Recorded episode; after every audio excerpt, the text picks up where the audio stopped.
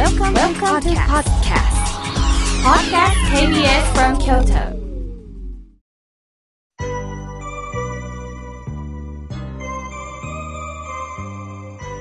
さあ、ここからはたくさんのメッセージをいただきましたので、順に紹介させていただきます。まずはじめにお手紙をいただきました。ありがとうございます。妙慶さん、夏真っ盛りですね。昨年と同様、お祭り花火大会は中止で寂しいですね。さて、リスナーの方が指を切断なさったというお話、とても他人事ではありませんでした。私も左目を手術入院することによって、ああ、また見えなくなったらどうしようと日々不安の中でいました。12月には職場でこけて、また、えー、足をちょっと不自由にしたんですね。すると、この間、私はお墓参りをしてないことに気づきました。妙慶さん、きっちりお参りをしないから災難が続くんですか？教えてくださいとのことです。まず、はっきり言いますと、お墓参りをしてないことと病気は全く違います。人間を脅す要素としてお墓の掃除ができてないですね。専属用ができてませんね。というのは簡単です。すると、先祖供養なんか誰もできてないんですよ。例えば、私も仙台の方の名前は言えます。先々代の方までも言えます。4代、5代、6代、7代の先祖様のお名前って言えます皆さん。言えません。家系図を見ないとみ、わかりません。すると、どんな人も先祖供養なんかできてないんです。すると、先祖供養ができてないかお墓の掃除に行ってないから、あなたは病気になったのよっていうのは、これはもうただの脅しです。そんなこと言ってはいけないんですね。そうではなくって、人間はお釈迦様が生老病死。人間は生きてると年を重ねるとどこか病気になります。また、私たちはストレスを抱えてます。人によってこのストレスって違うんです。どうしても目を使う方、目にストレスが来るでしょう。座りっぱなしの人は足腰にストレスが来るでしょう。私みたいにこうしてお話をしてると、喉とかにもストレスが来てると思います。どんな人もストレスっていうのは避けられないんです。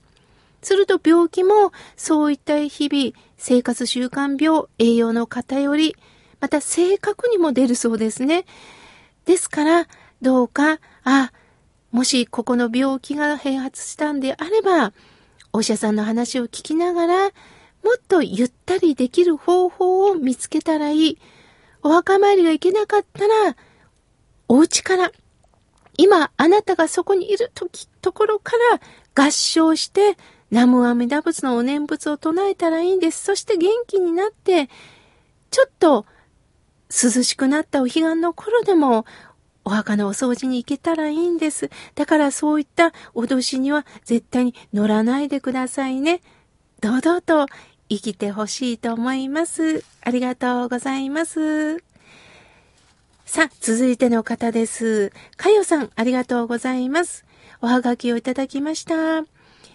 井村さんの商品が当たるといいなと思いながら、もちろん妙慶さんにもゆっくりのんびりと心と体を休めてほしいという気持ちを込めて、はがきを書かせていただいておりますとのことです。そうですか。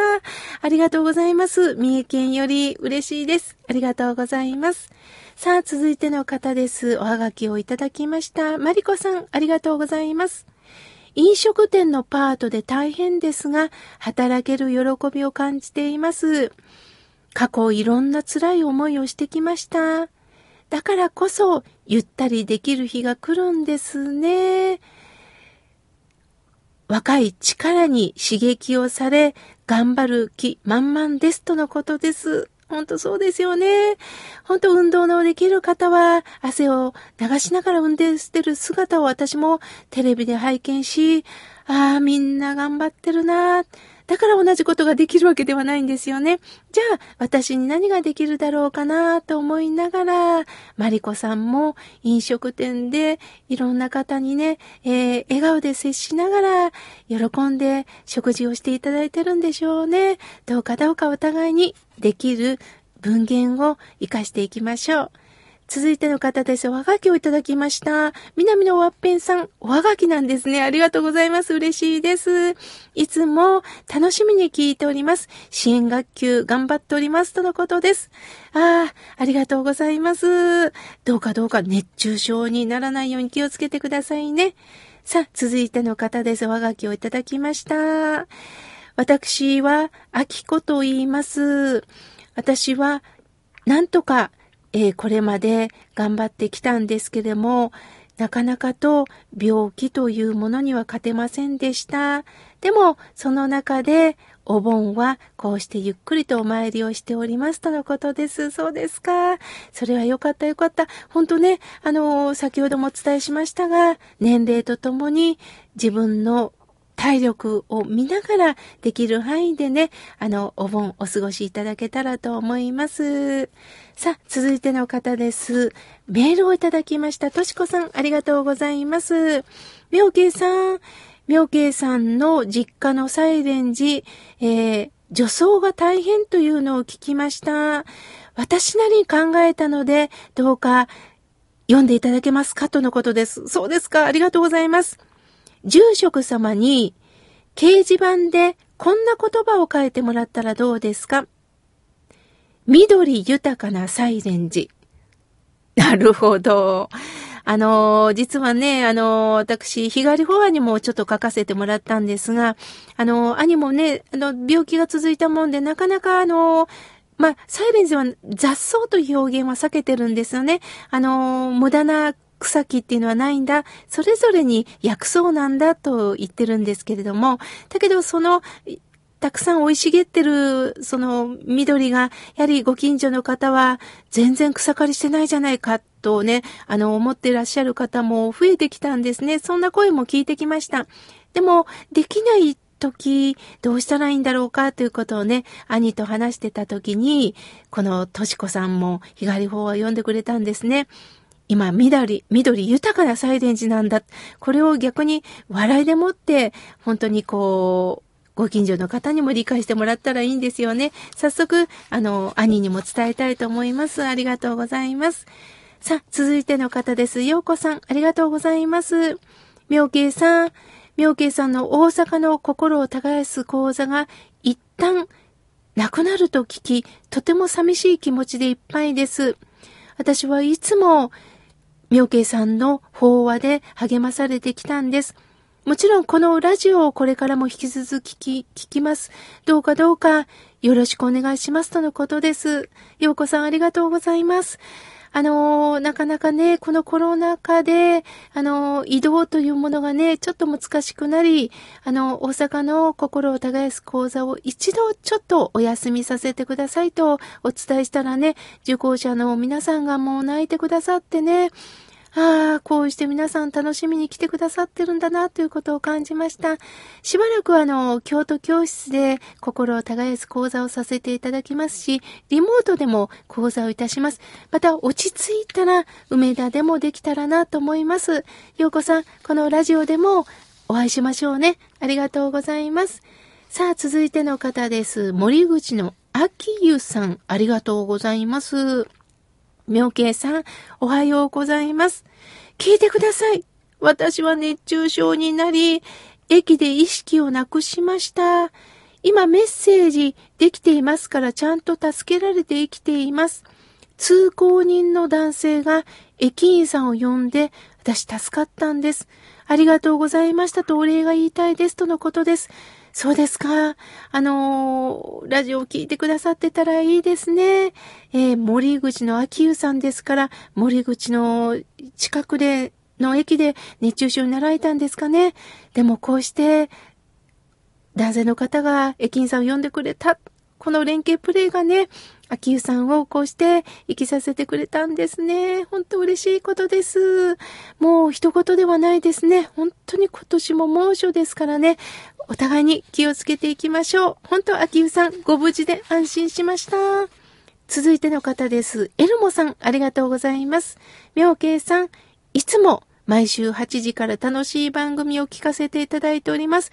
またとってても面白いし、癒されますね。これからも期待しています。妙慶さん相談です。私は仕事が長続きしないんです。どうしたら続けることができますかとのことです。そうですか。私は仕事が長続きしないのは二つの理由があるかなと思っています。一つは嫌なところ、仕事の悪いとこ、マイナスの部分だけを見てしまうと、やる気は持てません。このことによって私は何を学び、成長するのか、そしてこれをすることによって何につながってるのか、必ず仕事っていうのはね、社会奉仕ですし、自分自身を成長させるためです。無駄な仕事私ないと思っています。もちろん雇用の問題もあると思います。それによって生活ができないんであれば考えたらいいと思います。もう一つは、もう根本的に向いてないという仕事があると思うんです。例えば私事ですけど、私はね、事務仕事は向いてません。もう計算間違いはありますし、あの本当にね、デスクワークは向いてないんです。もうこれは逆に周りに迷惑をかけるので、あの、できないし、してはいけないと思ってます。ですからエルモさんも根本的に向いてないんであれば、自分がするだけでワクワクできること、何か一つだけでも、こう、前向きになれるような、その仕事を探す方がいいかもしれません。だから私は仕事が長続きしないのは悪いところだけを見てしまうのか、もう根本的に向いてないのか、この二つではないかなと思っております。考えてみてくださいね。さて、ジョージさん、いつもありがとうございます。みょけいさん、天狗に習えない。ほんとそうですね。おたふくさんに学びますとのことです。ありがとうございます。さあ、続いての方です。メールをいただきました。亀岡市より、かーみちゃんさん、ありがとうございます。みおけいさん、スタッフの皆さん、おはようございます。いつもためになるお話を、毎週土曜日8時、本当に心待ちなんですよ。また、リスナーさんのメッセージを聞くことで考えさせられますとのことです。ああ、そう言っていただいて嬉しいです。もう一言じゃないんですよね。リスナーさんの一人一人のお声というものが非常に私たちが生きる中でも深く深く栄養剤になってると思うんですね。